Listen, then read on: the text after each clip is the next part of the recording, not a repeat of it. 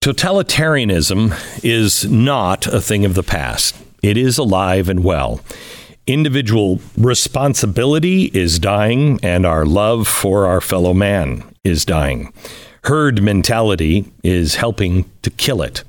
If you look at things like Antifa, as individuals, they're total cowards, but when they don masks and march together, they see themselves as heroes. Group bonding literally boosts oxytocin levels higher than uh, the boost caused by alcohol or even cocaine.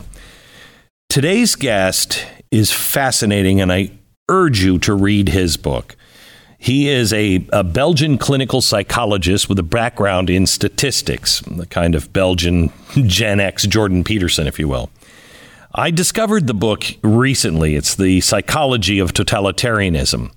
It is eye opening. You ever wondered how what was happening in Germany uh, happened? How you convince all those people of madness? It's happening again. Totalitarianism is on the rise, and that is different than authoritarianism. He explains it with a theory that he calls mass formation. The idea came to him during the COVID 19 lockdowns. He watched governments and news outlets pushing bad information in order to justify a dystopian new world. And he watched as people believed it. Then in December 2021, a guy named Dr. Robert Malone went on Joe Rogan's podcast and mentioned a theory called, you guessed it, mass formation.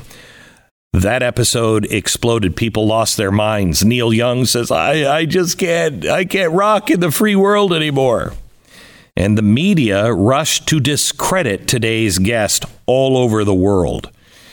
The theory of mass formation. Oh, it's just a conspiracy theory. I want you to listen and see if this sounds like logic or a conspiracy theory.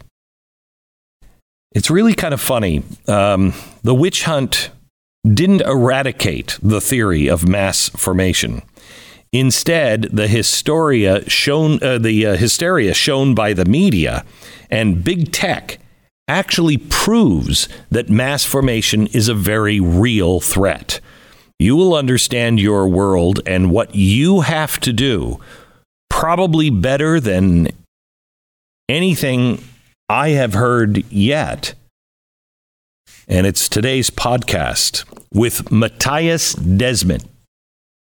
All right, before we get into it, man, you're going to love this interview. Um, I want to talk to you a little bit about advancement in science and medical. Um, your progressive glasses. Have you been told to go home and just get used to your progressives? That's why I use Rodenstock glasses from Better Spectacles now. Better Spectacles is a conservative American company who is now exclusively offering Rodenstock eyewear for the first time in America. Rodenstock is a 144 year old German company, uh, been considered one of the gold standards for glasses forever. Rodenstock scientists use biometric research to measure the eye in over 7,000 points.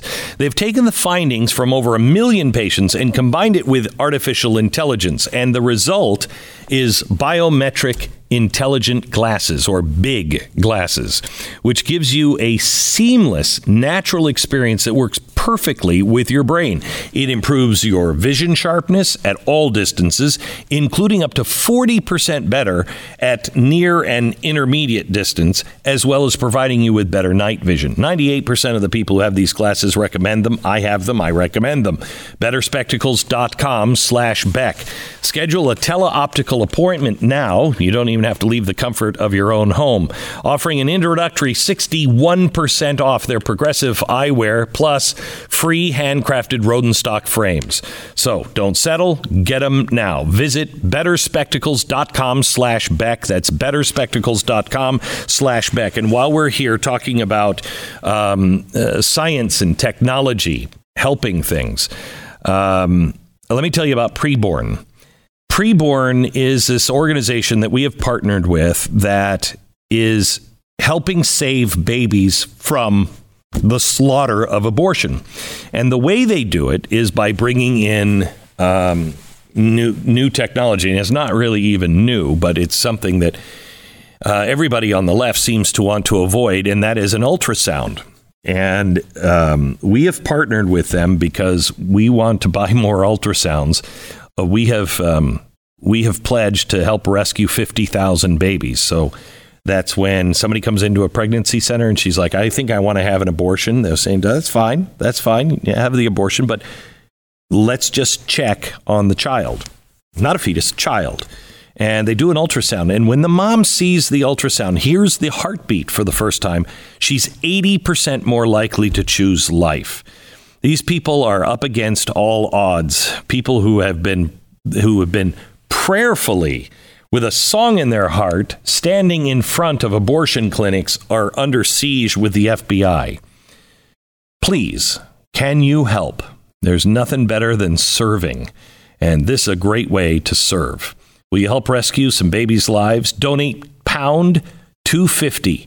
Just dial pound 250 to donate. Say the keyword baby. Pound 250 keyword baby or check it out yourself online at preborn.com slash Glenn.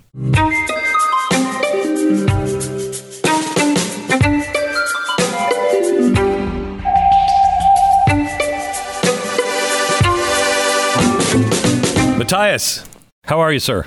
Hi. I have been uh, I've been waiting for this interview for weeks. I think you have um, a theory that is one of the most important things to be discussed in the world today because I think it's happening all over the world, or at least in the West.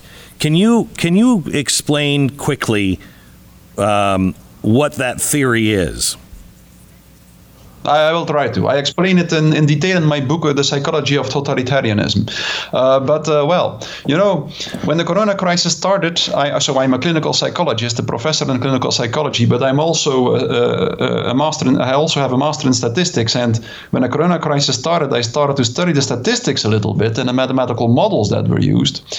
And then um, uh, I noticed immediately that the models seem to dramatically overrate the dangerousness of the virus and that they also didn't take into account the extreme amounts of collateral damage that emerged in the mm-hmm. uh, as a consequence of the measures and like after a few months by the end of May 2020 I had the impression that uh, that it was proven beyond doubt that the initial models and statistics uh, overrated dramatically the dangerousness right. of the virus so at that moment um, uh, the mathematical models of Imperial College, for instance, had predicted that by the end of May 2020, about 80,000 people would die in a small country such as Sweden if the country didn't go into lockdown. And the country didn't go into lockdown, and only 6,000 people died in Sweden. Mm. So, and that was the moment when I started to think about something else. How is it possible that an entire population um, uh, fails to see that the narrative they, are, they believe in is utterly absurd and blatantly wrong. And it reminded me of, uh, of, of uh, the theories on mass formation. A mass formation is a specific kind of group formation which uh, has very specific effects at the level of the individual mental functioning. Uh, for instance, it tends to make individuals completely blind for everything that goes against what the group believes in, even if what the group believes in is radically absurd and blatantly wrong. Right. And uh, Yes, and so second, this, also characteristic. Hang on just a second. Is this because uh, one of my favorite books is um, the Extraordinary Popular Delusions?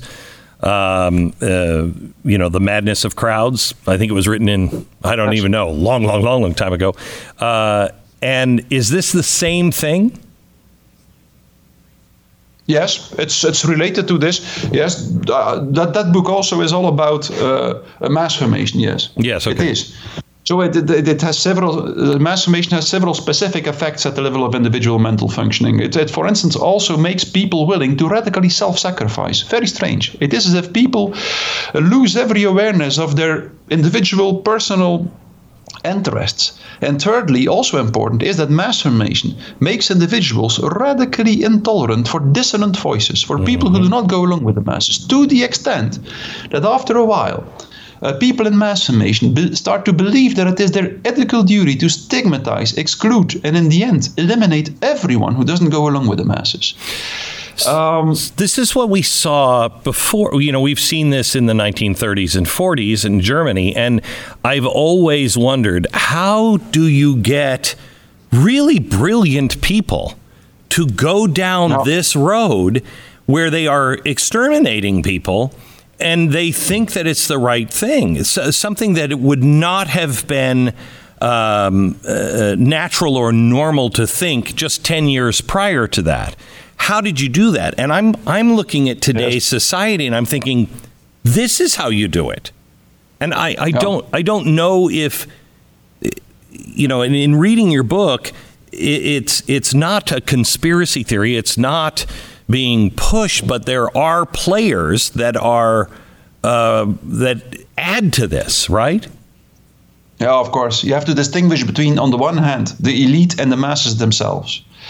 Um, you know, the phenomenon of mass formation uh, has existed as long as mankind exists. But for one reason or another, it became increasingly strong throughout the last few centuries. And that has everything to do with the emergence of the so called mechanist view on man in the world. The, the, the what? View on man the mechanist view on man in the world. So the belief that the entire universe is a kind of a material system which can be perfectly rationally understood, controlled, and manipulated. Mm-hmm. This view on man in the world, on the one hand, created a new elite. A new elite which started with, which tried to understand psychological processes that are going on uh, in society, and which tries to uh, to control and manipulate these processes through indoctrination and propaganda. Mm-hmm. So that's one important evolution throughout the last few centuries. The elite changed. It's no longer an elite that um, uses power in an overt way. It's an elite that uses it in a hidden way through yeah. indoctrination and propaganda. And the second extremely important thing is that this mechanist view on the man, on man and the world, through industrialization, mechanization, and technology use, disconnected people from their natural and social environment, put them in a lonely state, confronted them with experiences of lack of meaning making, mm. and in the end, confronted them with so called free floating anxiety, frustration, and aggression. So, throughout the last few hundred centuries, this increased more and more and more. And when these conditions are met, when people feel lonely, disconnected, uh, struggle with lack of meaning making, and with free floating anxiety, frustration, and aggression, that means a kind of anxiety, frustration, and aggression which they cannot connect to a mental representation. So, anxiety, frustration, and aggression in which people don't know what they feel anxious, frustrated, and aggressive for. Under these conditions, something very specific might happen. When under these conditions, a narrative is distributed through the mass media, indicating an object of anxiety and a strategy to deal with that object of anxiety. All this free floating anxiety might connect to the object of anxiety. And there might be a huge willingness in the population to participate in the strategy to deal with the object of anxiety simply because it gives people the feeling that they are in control of their anxiety. Mm-hmm. When you're anxious and you don't know what you feel anxious for, you feel completely out of control. But if you start to believe that your anxiety is caused by something, no matter whether it, is, whether it is true or not, and that there is a strategy to deal with that something, then you have a, an experience of control. You feel in control again. And also, you have an object to direct all your frustration and aggression on. So that's the first psychological advantage, the first step of mass formation, with the first psychological advantage of mass formation. And then a second step something even more important happens. Because so many people participate in a strategy, for instance, the lockdowns, but it could also be the concentration camps or the mm-hmm. crusades or the witch. Because so many people participate in the strategy to deal with the object of anxiety, they have the feeling to fight a collective, heroic battle with the object of anxiety. And they feel connected again. The loneliness disappears. And they have a feeling of a new sense making again. You could say, of course, What's the problem? People felt lonely, and now they feel connected again. Right. They were confronted with a lack of meaning making, and now they have the feeling that their life makes sense again. And they felt out of control about their anxiety, and now they feel in control again. So, what's the problem? Well, there is a problem. First, there always has to be a scapegoat at whom all this frustration and aggression can be directed. And also, even more important, this new social bond, this new connectedness, is not a social bond between individuals. It's always a social bond between the individual, between each individual separately and the collective, meaning that in a mass, the famous citizenship, the famous solidarity that is so typical for mass formation, is never a solidarity between individuals. It's always a solidarity between the individual and the collective. Mm. Meaning that, and it is even the case, that the longer the mass formation exists, lasts, the more all solidarity and love is sucked away from the bonds between the individuals and injected in the bond between the individual and the collective. And that makes that, in the end, solidarity with the collective is much bigger than the solidarity with other individuals, leading to the famous paranoid state in totalitarian systems, where every individual is willing to snitch on every other individual, right. to report every other individual to the state if they have the feeling that this other individual is not show, doesn't show enough solidarity to the collective. In the end, this leads typically, I've been talking with this woman, Shohreh Fishtali, who lived in Iran during the revolution there, which was a huge scale process of mass formation. And she told me how she has seen how a mother reported her son to the state and how this mother hung the noose around his neck when he was on the scaffold. And when he was hung, she claimed to be a heroine for doing what she did. That is a dramatic end stage of mass formation. That's what we have to avoid, that it goes to this end stage. We are we, we, are seeing uh, things, however, being pushed in that direction. We have leadership mm-hmm. here in the United States that is is pushing and saying, if you voted this way, you are the problem. I mean, it, it is. I'm I'm a self-educated guy on World War II and you know the Holocaust. Um, uh, but it is very much the same kind of words that came from Goebbels and and the the party back then. You you um, identify a group and then you isolate them and you pour everything into that, and it is something we haven't seen here in America uh, for a very long time. Yes, indeed. Well, it's it's a, a real. You know, there is a lot of massification in society. That are the is the pre stage of mass formation. But the real mass formation is rather rare. A large scale mass formation is the first time that we are confronted with a worldwide mass formation, by the way. This is. And the real mass formation is rather rare. Yes. So it's a, a mass formation is actually is actually a kind of is, is, mass hypnosis. It's exactly the same. The mechanism is exactly the same.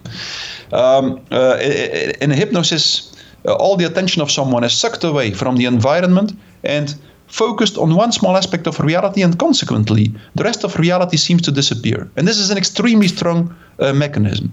When someone is under hypnosis, you can perfectly perform uh, a surgical operation on that person. You won't notice it.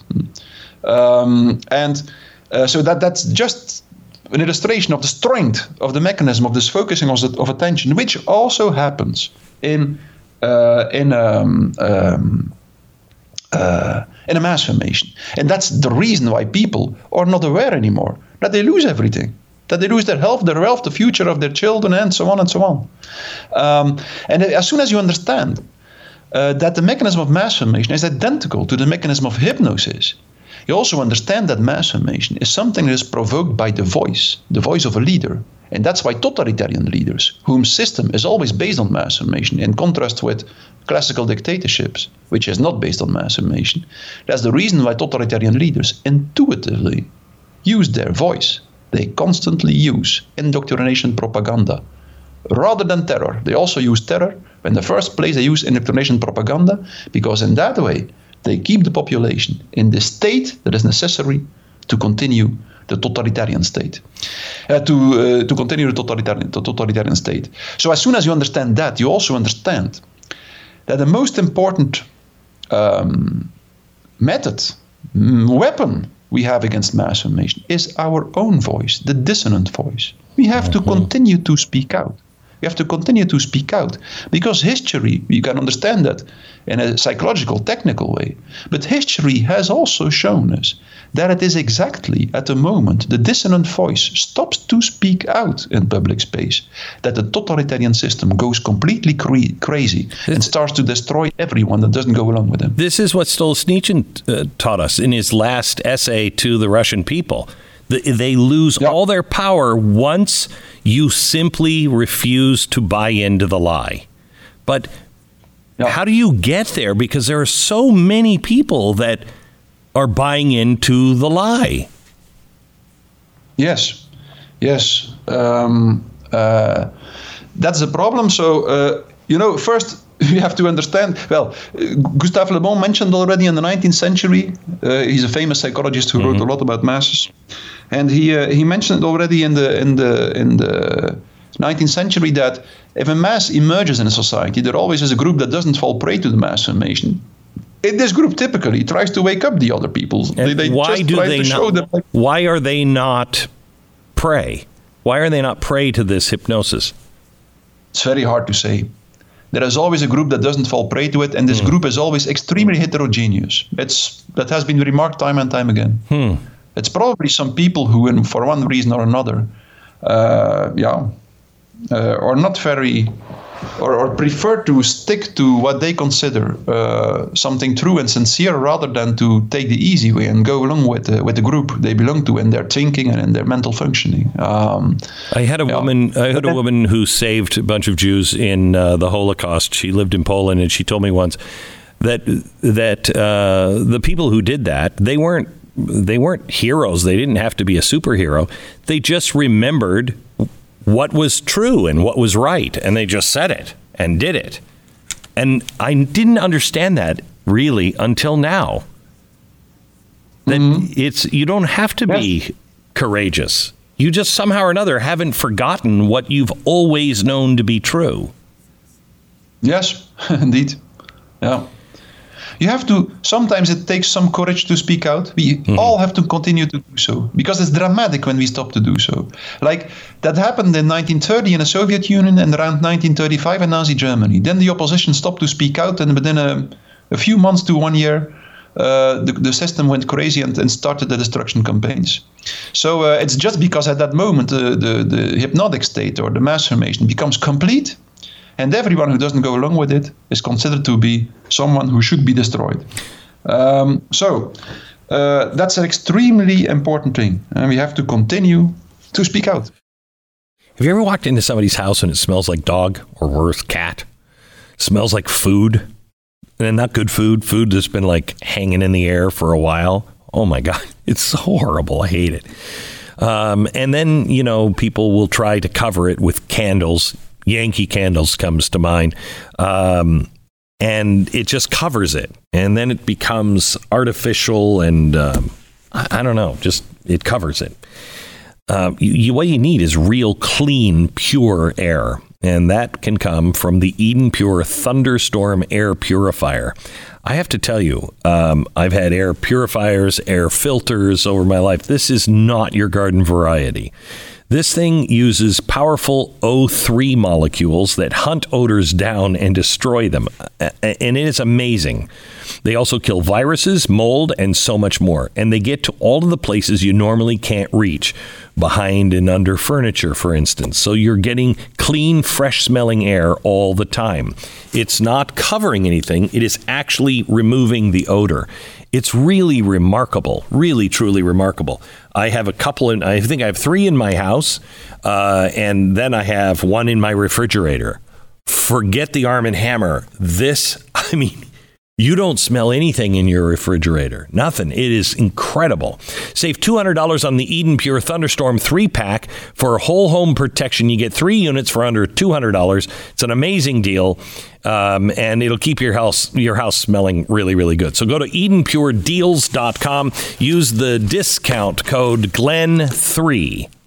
Now, one other thing I want to talk to you about, and that is Relief Factor, which is plays a big role in my time at home. I've been just told the audience uh, on radio today that I, I'm painting a painting of Corrie ten Boom and uh, and her sister at the moment, and they're in the concentration camp, and she's so filled with joy, and Corrie's looking at her like, I, "Okay, I think you're nuts." Um, and I probably have about 150 hours in this thing. Um, it's it's the most complex painting I've ever done. There is no way I could have put an hour into painting without relief factor. Five years ago, I couldn't do this. I couldn't do this without my hand going into cramps. And I certainly couldn't paint. My hand would go into cramps. I don't have that problem anymore. Relief factor. I got my life back. Please, I didn't think it would work for me. And maybe it won't work for you. 70% of the people who try it go on to order more. Maybe you're part of that 70% like I am please go to relieffactor.com, relieffactor.com, and get your life back. You know, I, have I've read your book, and I, I, just I just think it's brilliant. Um, but I, I'm not sure. You know, I know everybody's pegging you as, uh, uh, I think, a puppet uh, of the right, which I've read your book. I don't know if you're right or left. Um, I don't know if I agree with everything uh, that you write, but uh, it should be discussed. I, I, I, take it that you are warning against uh, authoritarianism. Um, mm-hmm. Because that is the final stage of this. History shows that to be true. Uh, what is the first of all? What is the difference between totalitarianism and authoritarianism? Well, totalitarian. I think authoritarianism, of course, it, de- it, depends from author to author. Some people define it in this way, other people in another way. But for me, it is clear that authoritarianism is something that is related to uh, classical dictatorships. It just means someone who, in one way or another, succeeds in imposing his will, his social contract unilaterally to society. But totalitarianism is something completely different. Totalitarianism is a specific state system which is based on mass formation. And mass formation because a totalitarian state starts always with the emergence of a mass, a mass which can be artificially created by certain leaders who use mm-hmm. indoctrination and propaganda to use the mass formation, or a mass which can, in, in the first, initially, uh, emerge in a spontaneous way, and only after a while uh, be influenced by indoctrination and propaganda. So, like in the Soviet Union, the mass formation was artificially created from the beginning. In Nazi Germany, the mass formation first emerged more or less spontaneously, and then certain mm-hmm. leaders of the masses started to use indoctrination propaganda to manipulate the masses and to use them to seize power of society. And that is exactly what the core and essence of totalitarianism is. Okay, so totalitarian- uh, uh, do you believe that that is the road we are on now? Because I, I, I, I don't think that this has been. Um, orchestrated as a grand plan from the very beginning. Um, you know, I, I, I, got into trouble. The people called me a conspiracy theorist, which they're now calling you conspiracy theorist, um, because I said, you know, back in uh, 2005 that you're going to have socialists, um, uh, anarchists, and Islamists working together to overthrow the West. And I was very careful to say, not that they're calling each other or having star chamber meetings, but there comes a time when everyone sees, oh my gosh, it's going this way, and I see what they're doing, and that helps my cause, so I'm doing that too. And that's not a conspiracy theory. A conspiracy no. is a a star chamber, correct? And that's mm. not this. You know, I think it's an emergent phenomenon. There are many factors that uh, reinforce each other that, yes. that, that, that, that lead to, us, to the emergence of a certain phenomenon. Of course, there is always a, a, certain conspiracy dimension, I think, and it can be quite important. And there is and there is always a set of institutions who push their ideologies. That's what institutions do. Right. We have indeed these people who have this idea that we need a great reset. We have these people who believe that society should be changed, and that's I, I think very very real. We have this transhumanist ideal. Mm-hmm. Uh, certain institutions who believe that the entire society should be reshaped according to a transhumanist ideal. That's also very typical for totalitarianism. It always tries to create a completely new society, mm-hmm. an artificial society which will be a paradise for the human being once uh, it is full fledged, but which in the end always turns out to be a hell. So there is an elite, an elite who pushes a certain ideology, but it would be a fatal mistake to reduce everything to that elite. To believe that, as Solzhenitsyn said, uh, he said it would be easy to believe that the, the dividing line between good and evil runs through hum, uh, between between human beings, and yeah. that there is a small group who is pure evil and all the rest that is good. But he said we all know that the dividing line between good and evil runs through every human being's heart. Correct. You can say that the elite is the elite because the population made them the elite. Right. Because the population was sensitive for let, their discourse. So, me, and that's. Go ahead. Go ahead. Finish. I said that's the, the, the risk of too extreme conspiracy thinking. that we start to believe that all evil is situated in the elite and that the Correct. only solution is an insurrection or a, a, violent revolution against the elite in order, in order to destroy the elite. And that always leads to exactly the opposite. So I've talked to people all over the world, and um, I think the average person feels the same way. And I've looked at this as a good thing. Um, because I think all of our leadership, they have you know, with the banks and the governments and uh, World Economic Forum and all, of them, they're all pushing for bigger statist kind of uh, uh, of goals. Uh, where the elites do take control of everything because they just think they know better. And I'm talking to people mm-hmm. around the world, and they all say it's not our it's not our left or right that is the problem that we are arguing over here in America. It's not the Republicans and the Democrats, it's the people being separated from the decisions by the elites. And they're not just, it's global. Is that, do you believe that to be true, healthy, detrimental? What is that? Well, um, you know, I think that something very important to understand about the elite is that the elite is usually hypnotized as well. That's something crucial. Mm-hmm. I think that um, the elite is hypnotized not by the narratives they use, but by their ideology. So they fanatically and blindly believe in their ideology. Correct. That's very strange. Yeah. They blindly believe that transhumanism is the only solution to the problems we are seeing. That transhumanism will bring the human being in a godlike state and in a kind of paradise. In the end, they believe so. And of course, they believe that the first who will arrive in this godlike state and is a godlike state will be themselves. Mm-hmm. But uh, they, they do believe in their own ideology so fanatically that they believe it is justified to cheat and manipulate everyone and everything in order to convince them to go along with their plans. So I think this is something crucial to understand. And if you understand that, you also understand that the dissonant voice does not only have an impact on the population, but also on the leaders. And that we have to continue to speak to the leaders or to, right. to speak out in public space. Correct. Because also they are influenced. Um, so, like the farmers, um, you know, over in uh, uh, the Netherlands that are are protesting or the Brexit people that were protesting, um, they're not necessarily calling for revolution. They're calling for common sense in many in many ways. Um, at least the farmers are for sure calling for common sense. Um, and the governments and the media done everything they can to make these people either invisible or into lunatics. Mm. Absolutely.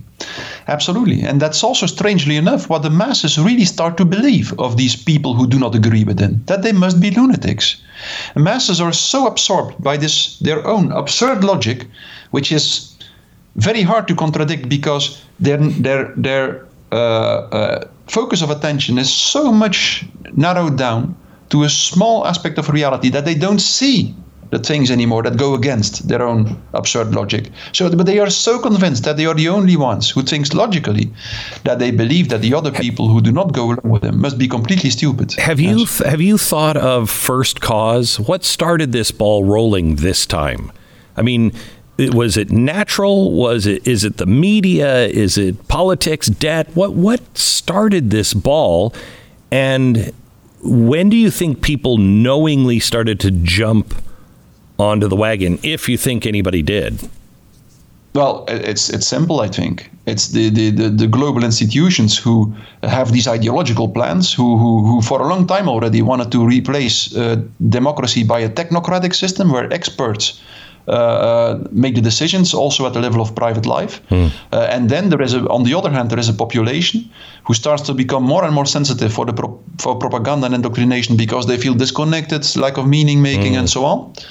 Uh, and then um, uh, suddenly uh, these this propaganda that is distributed or these propaganda it's just these institutions who push their ideological uh, convictions through the mass media in, in all kinds of ways suddenly start to start to have this enormous effect of a mass formation. And, and, and, and then um, uh, we are in the beginning.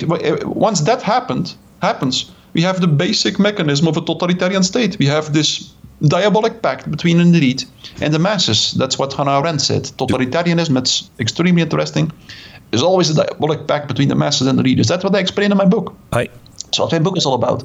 And once that emerges, you have a, an extremely destructive system. Like a classical dictatorship can control public space and the political space, but a totalitarian state can also control private space. Yes. Sim- simply because they have a huge secret police at their disposal. This People. part of the population, right. which is which fanatically believes, which is in the mass formation, and fanatically believes in the state narrative, and which is willing to report everyone to the state, even their own family mem- members, if they do not go along So- with the with the. with How far away are we from that, do you believe? of people snitching on each other? Well, we are not there yet. And maybe we will never get there yet, but it will get a little bit worse, I think, in the years to come. Uh, but we just have to remind that no matter what happens, we have to continue to speak out, to stay true to the principles of humanity. Because, you know, well, that's another story. But the root cause of all these problems is this mechanist, rationalist view on man in the world. A lack of and empathy. mechanist, a lack of empathy, of course. In a rationalist view on man in the world, everything is reduced to rational understanding. And in this way, that's what I explain in the first five chapters of my book. Automatically, when you try to reduce everything around you, the entire mystery of life, to the categories of your own logical, rational thinking, you isolate yourself from the mystery of life and you do not resonate anymore. You have no empathic connection anymore with the world around you. And that's exactly the problem. When you ha- when you have no exa- empathic connection anymore with the world around you, you also lose c- touch with the eternal principles of humanity. And that's the reason why, uh, in the end, there is a cold, rational ideology which seizes control of society in every totalitarianism and which pushes relentlessly a certain logic which is always absurd and in the end completely irrational, which pushes that logic relentlessly and which dehumanizes society completely. And the people who do not go along with that system, who refuse to go along, have to do exactly the opposite. They have to stay true to the principles of humanity. In the first place, the, the ethical duty to articulate the words that seem sincere and honest to you in public space. They have to stay true to these principle, principles of humanity, no matter what happens and no matter what they lose. No matter what we lose, we must be sure that we don't lose the only thing that is really important, and that is our humanity. So let me wrap up here with with this. Um, that I believe is why Gandhi worked, Martin Luther King worked, Jesus worked, um, because they connected with humanity. However, Bonhoeffer, in his writings, he kept saying, "I have to talk to Mr. Gandhi. I'm doing something wrong." No, it was happening at the same time, but the UK had not closed that heart yet uh, where the Germans had already, the Christians, the Judeo Christian values had been shut up. Um, and it was it was a different world. Yes. If we have to, um, is it too late? And when you get to the point to where you have to make a decision of sacrificing yourself, you know, for what you believe in, or go to jail, or whatever it is, why didn't why didn't that work in Europe in the 1930s? Well, that's a good question, but it seems that uh, in Europe and the Soviet Union, the resistance decided to stop to speak out in public space because they thought that they were dealing with a classical dictatorship. And in a classical dictatorship, it sometimes makes sense to stop to speak out in public space, but not in a totalitarian state. Because a totalitarian state is based on mass formation, and the mass formation will become increasingly will, be, will become stronger and stronger. So, um, um, Even more dangerous. so that's, that's the most elementary principle. And it doesn't mean that this will uh, that we will not uh, uh, that we might not lose something if we continue to speak out. We might lose a lot, but the better you understand the mechanism, the more you see that we have no other option. Yes. If you stop to speak out, even if you conform to the totalitarian system, you might be destroyed by it. There is a very good chance. Yes. A totalitarian state, in the end, always becomes a monster that devours its own children. That's what Hannah Arendt said, and it is like that. The masses, in the end, always devour their own children. So. Um, the better you understand it, the more you see, even from a purely strategical point of view, that we have no other option. And if you consider it from an ethical point of view, we definitely have no other option. And if we choose to stick to the ethical principles of humanity, then, then everything will start to make sense. Then we will see that what happens now is a process in which something new is born. Because that's what happens typically in totalitarian states. The people who do not go along with them, for, inst- for instance, in the concentration camps, as, as it was described by people as Viktor Frankl and Solzhenitsyn, there was always a small minority. The most prisoners started to behave in a completely beast like manner.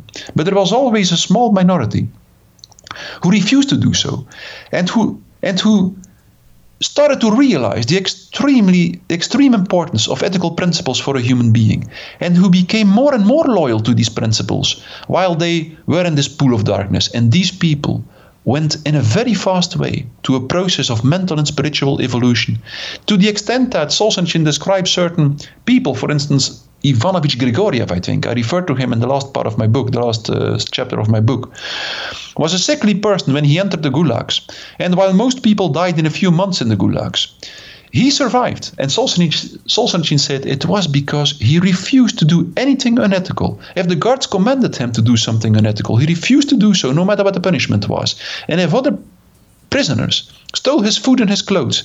He didn't steal food or clothes back. He preferred to go outside, working in temperatures of minus 40 degrees Celsius, clothed only in a, in a, in a bag or something, uh, rather than stealing clothes himself.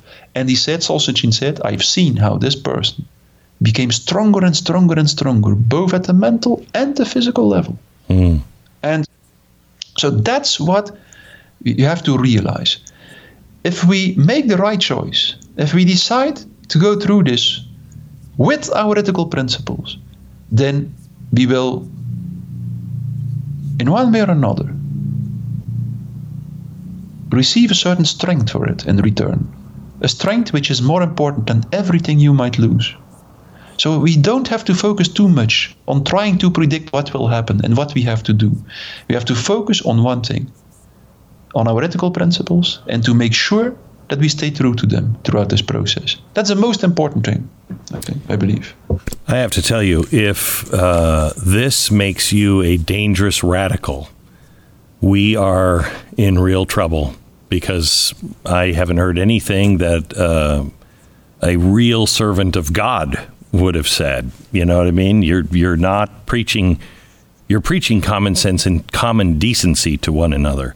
Um, and the machine is trying to devour you right now. And I will keep you in my prayers. And uh, if there's any way we can ever help you, sir, you you let us know. I I, uh, uh-huh. I have such respect for people who are taking a courageous stand right now because it will cost you your career. It'll cost you.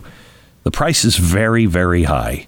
Um, it's not the ultimate price yet, but um, if you're right and we don't stop this, it will be in the end, and mm-hmm. you will. So we know what we have.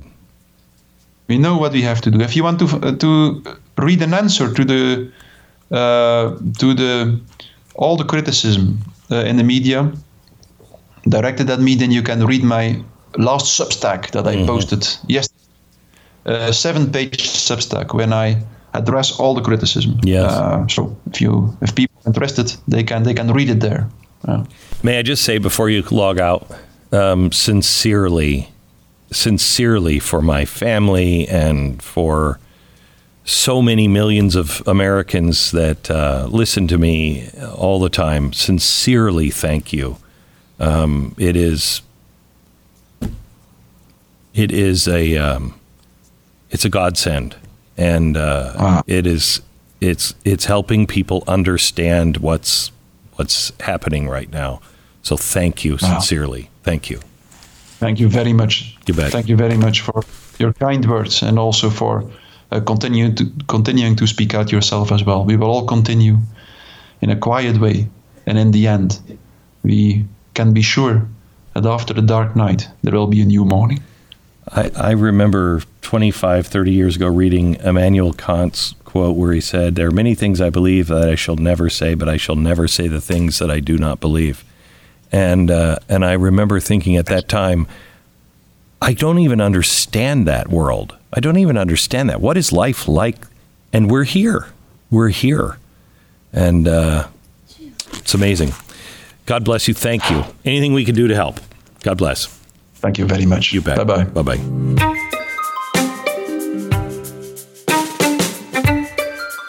Just a reminder I'd love you to rate and subscribe to the podcast and pass this on to a friend so it can be discovered by other people.